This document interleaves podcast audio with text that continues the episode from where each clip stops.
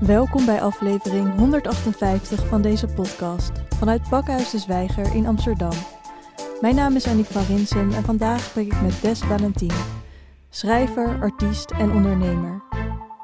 Beste Des, welkom. Yes, hele goede avond. Ik waardeer het, ik waardeer de uitnodiging. Nou, dat is dan wederzijds.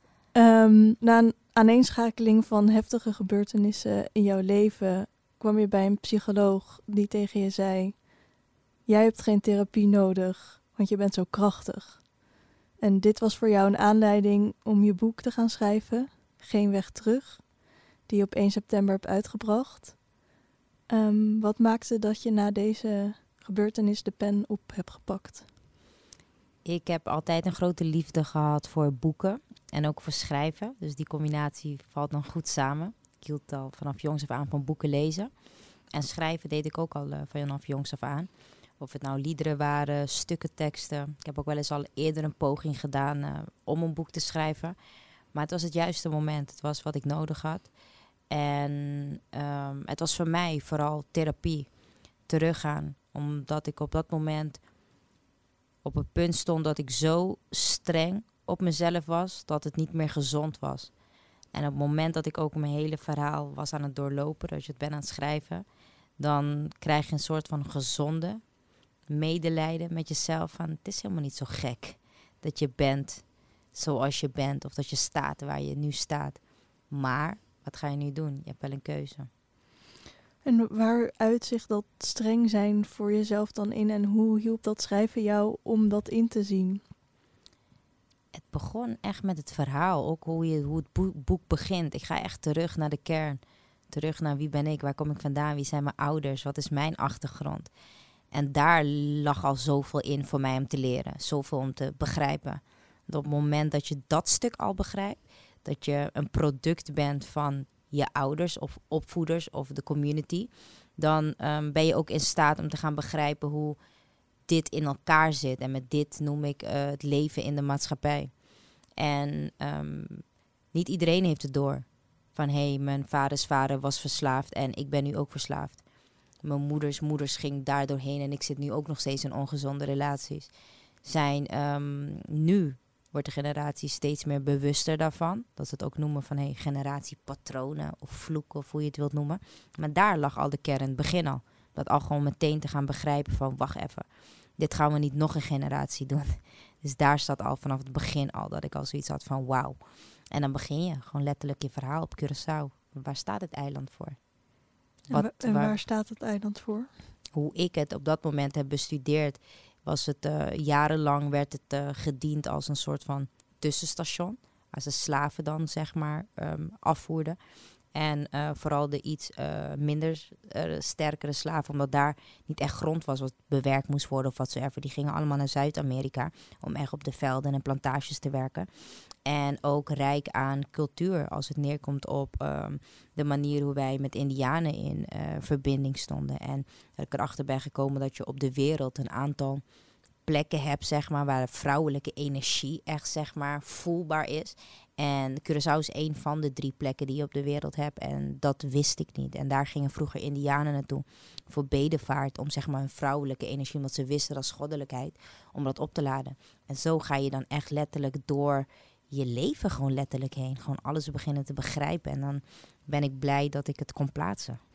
Hoe is dat dan om dus die herinneringen op te schrijven en dan inzichten in jezelf te krijgen? Het ging gepaard met het herbeleven van bepaalde dingen. Dus dat je natuurlijk ook verdrietig wordt. Ik geloof dat als je jezelf opnieuw wil opbouwen, wat je ook maar opnieuw wil opbouwen, vooral als iets er al bestaat en mijn leven bestond al. En als ik het dan opnieuw wil bouwen, dat het wel eens met afbreken te maken heeft. Dus dat is wel het stukje waar ik inderdaad doorheen ben gegaan door het schrijven.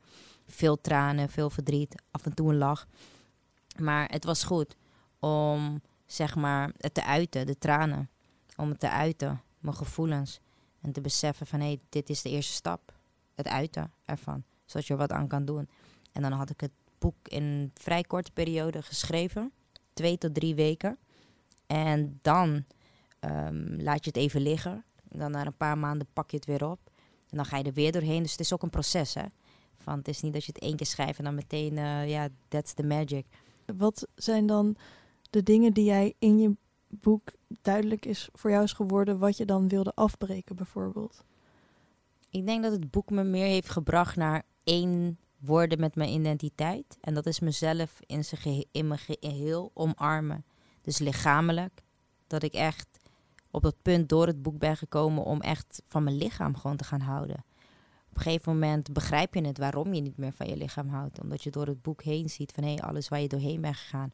Of het nou misbruik is of onzekerheid of watsoever. Ehm, ook ehm, weten van hé, hey, ik kan mijn mindset weer reprogrammeren. Dus daar echt op focussen. Dat is wat het boek me ook echt heeft laten zien. Van hé, hey, dat waren de momenten dat je elke keer weer groeide naar een ander niveau. Uh, het boek heeft ervoor gezorgd vooral dat ik vanuit mijn ziel in dit leven ben gaan staan. En het totaalplaatje. Eerst, uh, ik heb heel lang alleen maar voor het fysieke geleefd.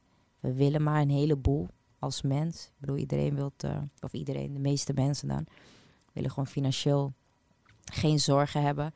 Um, het fysieke, weet je, eten, drinken, kleren, noem het maar allemaal op. En daarna komt het mentale, emotionele. Je wordt ouder, je denkt, oh ja, ik heb ook met relaties en met uh, banden en, en familie en vrienden te maken. En dan is het laatste stukje, wat voor mij is het ziel, hoort er ook bij. Daar kunnen we niet omheen. We zijn nou eenmaal ziel. Dat is ook onderdeel van deze reis. En dat is wel een compleet plaatje dat ik, uh, ja, compleet erbij zit. Hoe voelt het voor jou om dan in contact te komen met dat gedeelte van jezelf? Om toe te staan, om bezig te zijn met je ziel? Krachtig, vrij, liefdevol, warm. Je ziel is goddelijkheid. Dus daar zit voldoening, daar zit rust. Daar zit, oh, ik begrijp het, oh, ik snap het, oh, dat. Ja. Je boek heet Geen Weg Terug en je hebt ook twee albums uitgebracht onder die naam. Uh, wat betekent deze zin voor jou? Geen Weg Terug. Het is een uh, vertaling van um, muzieklabel die mijn broer had opgezet, No Way Back. En het betekent letterlijk geen weg terug. En zo zag ik het ook. En voor mij is het geen weg terug naar pijn. Geen weg terug naar verdriet. Geen weg terug naar verkeerde relaties. Geen weg terug naar het verleden. Geen weg terug naar depressies. Geen weg terug naar dat. En vooral richting liefde, richting licht, richting hoop, richting geloof.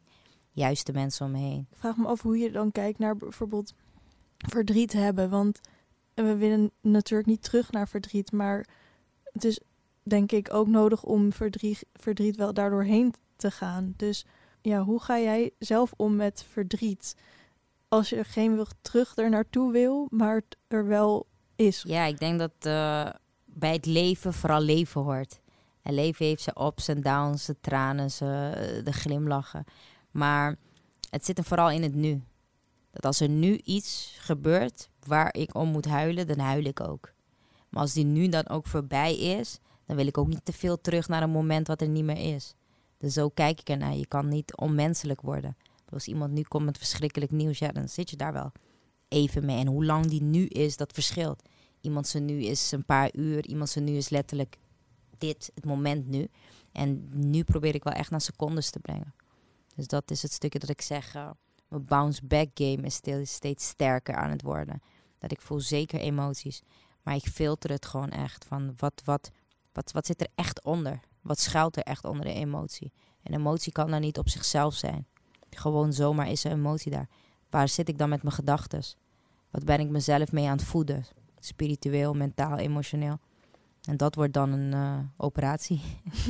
ja, maar je let dus wel op dat je dus niet te veel graaft in het verleden. Dus nee. als je verdrietig wordt van dingen die in het verleden zijn gebeurd, dan denk je, dit is een afgesloten boek. Ja, maar het is nu denk ik met alles zo. Dus zowel met verdriet als met uh, glorie uh, momenten.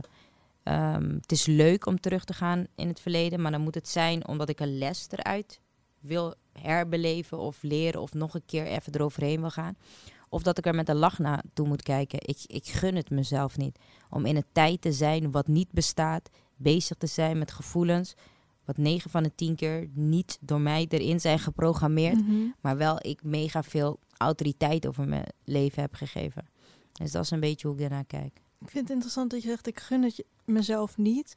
Want de rest wat je zei was ook juist weer, klonk eigenlijk weer als ik gun het mezelf om het fijner te hebben of het beter te krijgen. Dus Kan je uitleggen wat je dan jezelf niet gunt en wat je jezelf daarmee dan wel gunt? Ik gun het mezelf niet om terug te gaan naar mijn verleden en daar verdrietig om te worden.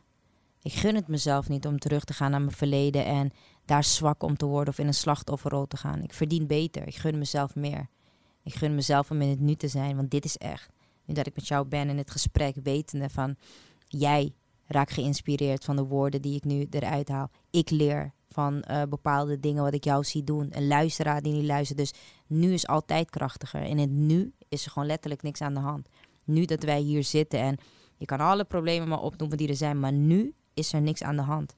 We hebben beide een dak boven ons hoofd. We hebben beide te eten en te drinken. We zitten beide met kleren aan. Als je er gewoon even gewoon letterlijk naar kijkt, is er nu is er nooit wat aan de hand. Op het moment dat je gaat tijdreizen, reizen, daar komen de gedachten. Ja. En gedachten gaan dan je emoties aanwakkeren. Maar als je het hebt over tijdreizen, dan heb ik de indruk dat je wel naar de toekomst reist met je gedachten. Maar ook alleen maar met hoop en geloof. Want je kan ook heel gaan naar de toekomst gaan en dat is wat veel mensen doen. Dat is het juist. Um, weinig mensen die in het nu leven. Mensen leven continu in het verleden. Ze komen niet heen over scheidingen. Ze komen niet heen over verlies in de vorm van rouw. Ze komen niet heen over, noem het maar allemaal op, uh, diploma's die ze niet hebben behaald. Continu in het verleden. Waarom ze de dag van vandaag miserabel zijn, depressief zijn, maskers dragen, niet zichzelf kunnen zijn. En dan heb je een hele groep mensen die zich druk maken over de toekomst, angstig zijn voor morgen. Ja, maar volgende week, ja, maar volgend jaar, ja, maar hypotheek, ja, maar dit. Alleen maar met angst. Nogmaals, ik ben in het nu. In het verleden ben ik, omdat ik een les eruit kan halen, even terug. Van, oh ja, wat had ik daar weer uitgeleerd? Of om er met een lach naar te kijken van, ja, die mooie moment wat ik met mijn moeder had of met whatsoever.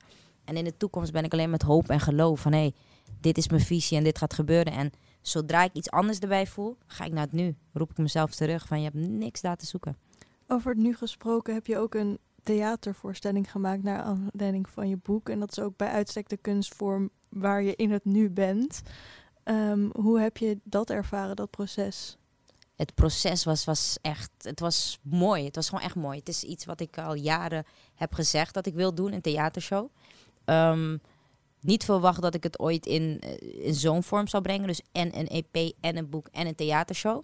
Dus dat was al voor mij een overtuiging van alles wat jij in het leven wilt behalen, kan jij behalen. Zolang jij bereid bent om er hard genoeg voor te werken en jezelf erop voor te bereiden. Het boek was 2020 klaar. 2022, 2021 had ik dan een EP uitgebracht. Er was nog niet tijd voor de show. Ik voelde nog dat het nog niet de tijd was voor het boek, omdat ik nog bezig was in de therapie van iets wat ik had geschreven. En ehm, dan had ik ook mijn eigen, um, dat ik nog in mijn comfortzone wilde, wilde blijven. Want het was voor mij, uit, ik moest uit mijn comfortzone stappen om dit boek uit te brengen. Is jezelf, je leven open en bloot neerleggen. En dan moet je echt even alles uitdoen als het neerkomt op je emoties en je gedachten. En vanuit je ziel gaan staan van, ik heb hiermee gedeeld. En dit mag nu voor iemand anders kracht gaan zijn. En zo naar elk stuk kijken, ook naar de show en ook naar de EP. En het proces daar naartoe. Het was, uh, denk ik, uh, ergens mei, juni dit jaar. Dat ik gewoon van de een op andere moment gewoon zei: Ik ga mezelf nu weer op de eerste plek zetten. Ik heb de afgelopen jaar, omdat ik ook andere ondernemingen heb, heb ik heel veel gegeven, geïnvesteerd in andere mensen. Het is nu tijd voor mijn talent. Wat je anders heel gauw kan verdwijnen in het ondernemen, projecten leiden, managen, noem het maar allemaal op. zei ik, nee, we gaan even alles on hold zetten. Nu komt mijn boek, mijn show, et. Vanaf dat moment ben ik er ook zo in gaan staan. En heb ik in de maanden juni en juli ben ik eigenlijk alles gaan afronden. en ik had geen idee van theater. Hoe ziet de show uit? Enige wat ik weet is, ik heb het vaker gezien. Ik heb gezien hoe andere mensen theater doen. Ik weet wat ik tof vind. Ik weet wat mij aanspreekt. Ik weet hoe ik het over wil brengen. En ik heb met alle moed en kracht wat er in mij zit, een super, super tof stuk in elkaar gezet. En het proces daar naartoe, het repeteren, um, het zijn alleen bij je repetities, omdat het een one-man show is. Je zit niet de hele tijd met mensen en dan zit je daar en besef je van, hé, hey, weet je wat je bent aan het doen? Besef je dat je nu generatievloek hebt verbroken, patroon hebt verbroken, verder bent aan het gaan dat je moeder en je vader ooit bent gegaan? Besef je dat je zometeen een zaal hebt waar minimaal 160 man naartoe komen en waar jij gewoon je verhaal tegen kan vertellen, het kracht van het woord kan, uh, in kan activeren? En dat raakt je als mens, dat houdt je heel ja, humbled. Dat ik echt bes- besef van nee, dit, dit, dit moet God zijn. Dit moet goddelijkheid zijn. Je hebt echt een hele sterke visie. Ehm, en het klinkt ook alsof je heel bewust bezig bent met nadenken over wat gezond is voor jou. Ehm, en daar dan ook discipline in aanbrengt. Hoe heb je dat geleerd? Mm, ik heb altijd een honger gehad en een gezonde honger naar succes. En in het succes in de vorm van echt gezond succes. Dus dan heb ik het niet alleen maar over oh, geld en de roem. Maar ik heb echt een soort van. ehm, ja, gewoon een passie ervoor gehad. Van altijd ge- geweten, er is meer, er is meer. Ook al was ik depressief, er is meer. Ook al gingen dingen niet, er is meer. Altijd zo'n gevoel gehad van er is meer. En dat gevoel heb ik nooit losgelaten.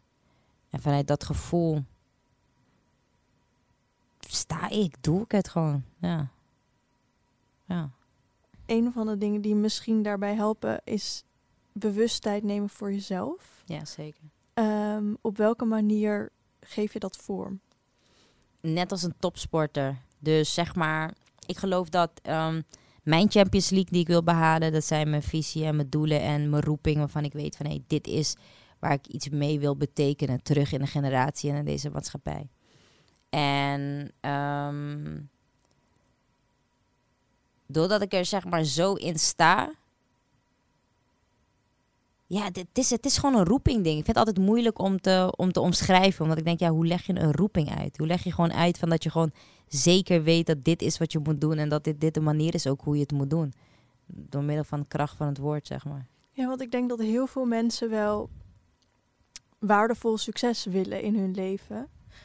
Maar dat jij toch wel echt uniek bent in ehm, hoe je ook daar mentaal mee omgaat om jezelf op bepaalde manier eh, in, een, in een state of mind te houden, waardoor je daar ook in blijft geloven. En dat, dat tegenslagen jou niet uit het veld slaan. Ja, maar het is, het, het- ja, ik, ik kan het niet omschrijven. Het is een obsessie wat ik heb om echt te leven. Een obsessie naar meer. Een obsessie naar greatness. Een obsessie naar goddelijkheid. Een obsessie van dit wil ik zien. Ik wil dit zelf zien. Ik wil dit zien in mijn eigen film. Van dit wil ik zien hoe dit zeg maar gaat uitlopen. en ehm, ja, die discipline. Je hebt het nodig voor alles wat je wil bereiken. Topsporters hebben het. Alles wat top is, heeft discipline. Ik ken niks wat top is wat geen discipline heeft. Niks. En als jij als persoon top wilt zijn, heb je discipline nodig. En je, als mens zijn besta je niet alleen maar uit het fysieke. Het is ook het mentale. Je voedt niet alleen maar jezelf met eten of met drinken. Je voedt jezelf ook met waar je naar kijkt, waar je over scrolt, waar je naar luistert, welke muziek je mee voedt, welke mensen je in je omgeving houdt. Wat doe je als je even in de auto zit? Luister je een podcast of ga je nummers luisteren wat nergens naartoe gaat? Wat, wat, wat doe je? We hebben allemaal tijd. We zijn allemaal opgestaan vanochtend en we hadden allemaal 86.400 secondes. Ehm, maar kijk, een topsporter die heeft één concreet doel. Die gaat naar één, eh, die heeft een wedstrijd, die heeft professionals om zich heen. Jij hebt een hele brede interesse. Ja. Dus hoe kies je dan waar je de top in wil Zeg maar, bereiken? het is, het is, zeg maar, je hebt gewoon je training. Omdat je gewoon weet, training, dat is goed voor je. Nou, zo heb ik dagelijks, heb ik mijn onderhoud. Wat ik in de ochtend doe, met mezelf praten, het kracht van het woord. Maar doe ik ook elke avond. Omdat alles wat ik doe is op het woord gebaseerd. Of het nou mijn muziek is, schrijven is, spreken is, het ondernemen, mijn coachen, mijn begeleiden. Dat is het ene al, van hele trainen. Daarna ehm, heb je dat sporters aan een, hoe noemen ze dat? Een bepaalde league gaan meedoen.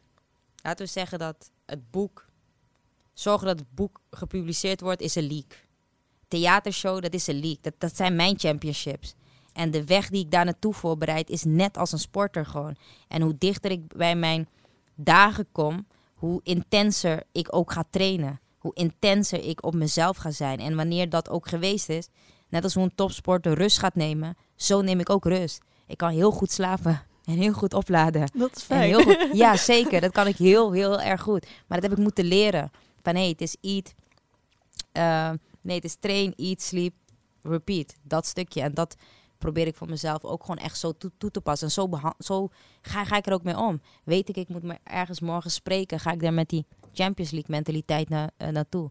Want dan ga ik ook als de beste spreken. En de beste gewoon everything doen. En heb je dit altijd al gehad? Of is er een punt in je leven geweest waar je dit dacht, ik ga dit nu doen, ik ga het anders doen? Ik heb altijd wel de beste willen zijn, maar niet willen toegeven aan de beste kan je alleen maar zijn als je jezelf als een eenheid ziet. Dus je kan niet de beste willen zijn, maar je verwaarloost jezelf lichamelijk en mentaal. Je kan niet de beste willen zijn, maar je verwaarloost jezelf spiritueel. Maar ja, lichamelijk zie je er wel helemaal op en top. Het gaat gewoon niet. En ik, ik, miste, ik wilde steeds maar niet toegeven aan het stukje spiritueel, dat stukje. Dat ik dacht, ja, dat, is zo... Ja, wat, wat heb ik daaraan? Ik zei toen iedereen, ja, het zal wel. zal wel, dat, dat verhaal. Van weet ik het wat, hemel, aarde en alles wat er tussen zit, zeg maar. En daar had gewoon, ik had gewoon echt even tijd nodig om te beseffen, it's real. We hebben echt een ziel. ja. Eh, Ja, wat maakte dat ten eerste dat toch voor jou, maar voor veel mensen denk ik moeilijk is om toe te geven? En wat maakte dat je dat uiteindelijk wel hebt omarmd? Ik weet niet voor andere mensen, maar voor mij, vanaf jongs af aan, vond ik het heel moeilijk om te geloven dat er een x aantal religieën over de wereld zijn en dat maar één van ze gelijk heeft. Daar begon mijn hele breuk eigenlijk al van. I don't get it. Mhm. Maar tegelijkertijd vond ik de Bijbel wel een prachtig boek. Vind ik nog steeds een, een van de krachtigste boeken die ik gewoon lees en lezen kan.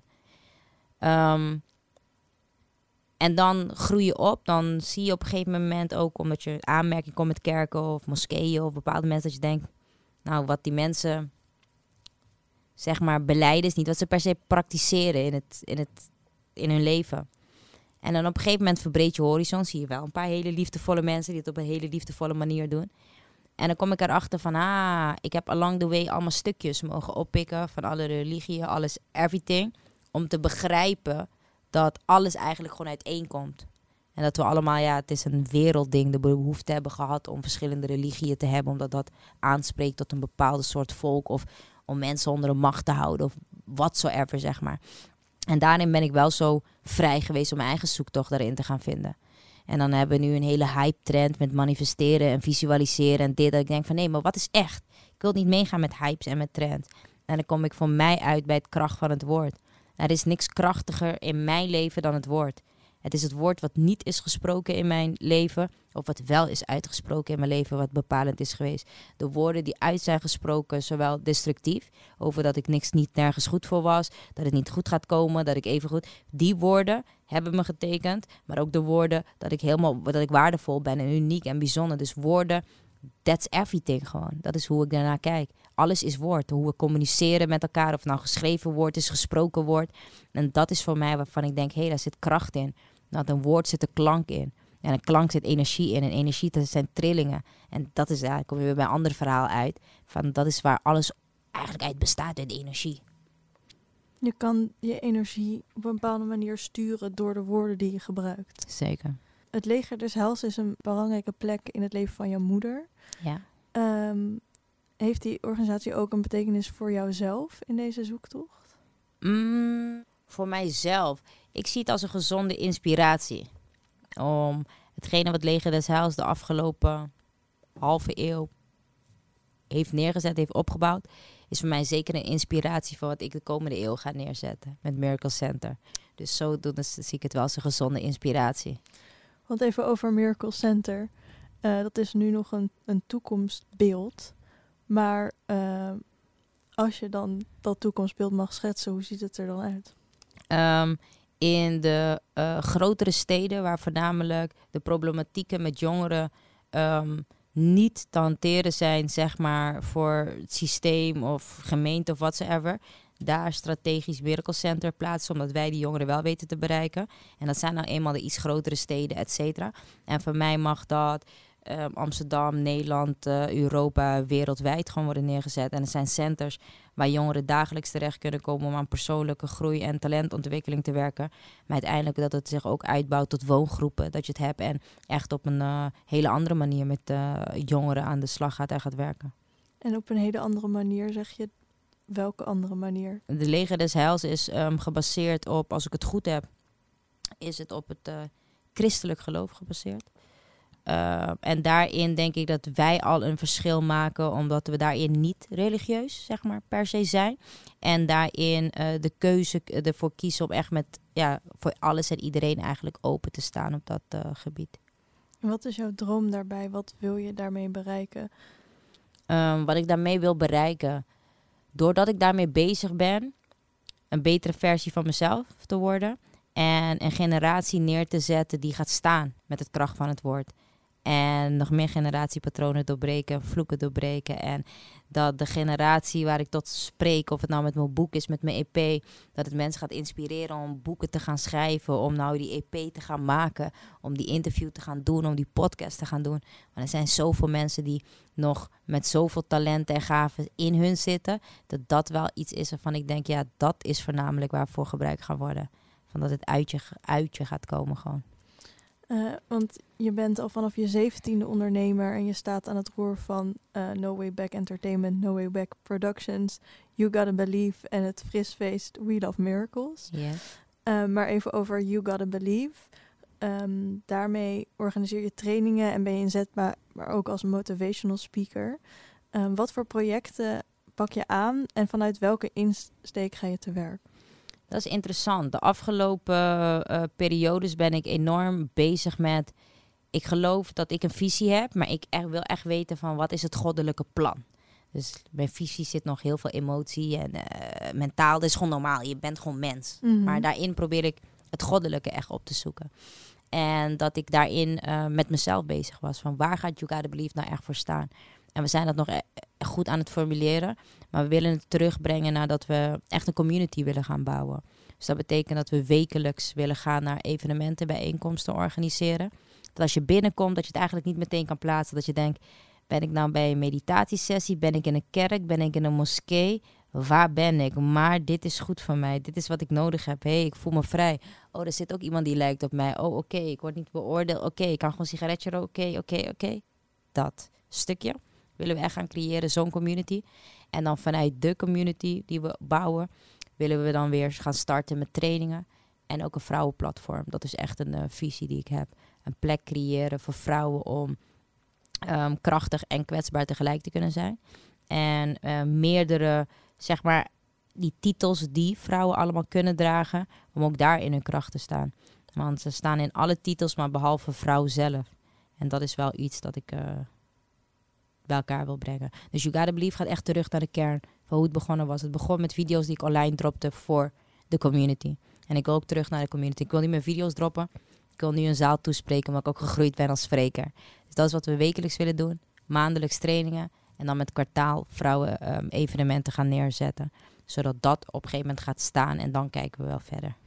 Ja, je zei dat, dat je wil dat, dat ze zich sterk voelen in alle titels die ze dragen. En wat bedoel je dan met alle titels? Um, je bent mens, je bent vrouw, je bent dochter, je bent zus, je bent tante, je bent partner, je bent collega. Uh, uh, allemaal petjes en hoedjes en dit, maar wie ben jij? En dat is vaak het stukje van... Er is eigenlijk niet al die titels, er is maar één jij. Maar we veranderen vaak in die titels en dan vergeten we onze echte ik. En dus het deel vrouw zijn, je ziet daar vaak in dat mensen daarin uh, nog niet in hun kracht staan. Ik heb mezelf, zeg maar, tot nu toe niet vrij gevoeld om bij een vrouwenplatform aan te sluiten. Uh, waarom? Omdat het voor mijn gevoel allemaal nog gekaderd en gebokst is. En ik kan het verkeerd hebben omdat ik niet mijn onderzoek per se goed heb gedaan. Um, is vrouw zijn, er gebeuren twee dingen. Of het is al gauw richting ik weet nooit hoe, wat die afkortingen zijn. Um, van de lesbische community, zeg maar, heb je die vrouwplatforms. En dan heb je aan de andere kant weer platforms van vrouwen die ubervrouw zijn, zeg maar. Mhm. Mm -hmm. Maar er is geen in-between, van dat we met mm -hmm. z'n allen gewoon bij elkaar kunnen zitten en kunnen doen. En als jij daar wilt zitten met, weet ik veel, een trainingspak en anders je daar in een mantelpak, we zijn alle twee vrouw. Dus het, maakt, het maakt mij niet minder vrouw dan een andere vrouw of een andere vrouw. En dat stukje gewoon van terug naar de kern vrouw, want dat is dat we goddelijk zijn superpowers hebben. Als we die bundelen, komt het goed. En wat voor superpowers zijn dat dan? Eén is dat we al uh, de manier hoe wij gecreëerd zijn, is wij zijn de X-chromosomen. Daarin zijn we al gewoon in onze DNA, zijn we al wat perfecter aangelegd dan onze andere um, um, soort mens die ook met ons de aarde natuurlijk deelt, wat ook een heel belangrijke rol natuurlijk heeft.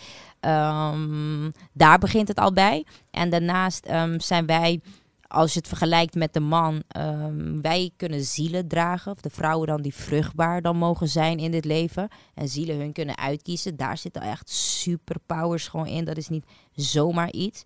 Um, de manier hoe vrouwen vanuit wat ze zeggen, hun intuïtie, terwijl het eigenlijk een goddelijkheid is, die connectie al hebben. Maar doordat deze wereld ons zo beperkt, verliezen we die superpowers. Dat we niet meer weten van, oh ja, het is mijn intuïtie. Ja, het is gewoon een gevoel wat ik had. Nee, het is je goddelijkheid wat je leidt. Het is niet gewoon maar een gevoel.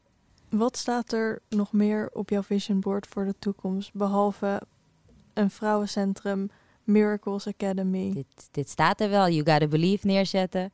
De Miracles Academy neerzetten. Het label. Dat ook op zijn minst de artiest die we nu hebben, Jiva Sparkle. Dat zij als vrouw enorm vooral bekrachtigd is en als mens zodat ze vanuit het talent wat ze heeft ook echt de generatie gaat inspireren om ook hun talent te gebruiken. Um, films en series, dus dat ook echt verhalen gaan overbrengen. Verhalen die van alles en nog wat, boodschappen in zitten. Dus dat is wel echt, dat is, dat is het gewoon van. Er is ook geen weg terug meer. You gotta believe gaan we mee door tot het einde, totdat ik stop, mijn hart stop. Met No Way Back ook en met de Academy ook en met het jongerenfeest ook. We gaan met alles door totdat mijn hart stopt. En dan hopelijk heb ik zo'n toffe generatie getraind die dat over gewoon neemt. Zodat je echt een generation thing hebt. Heel erg bedankt voor je komst, Tess Valentine. Dankjewel. Beste luisteraars, dit was aflevering 158 van de podcastserie van Pakhuis de Zwijger. Wil je meer weten? Kom dan naar de Amsterdamse Week van de Mentale Gezondheid vanaf maandag 10 oktober in Pakhuis de Zwijger. Mis ook zeker niet ons festival Gedeelde Smart op vrijdag 14 oktober vanaf 7 uur. Dank voor het luisteren en tot de volgende keer.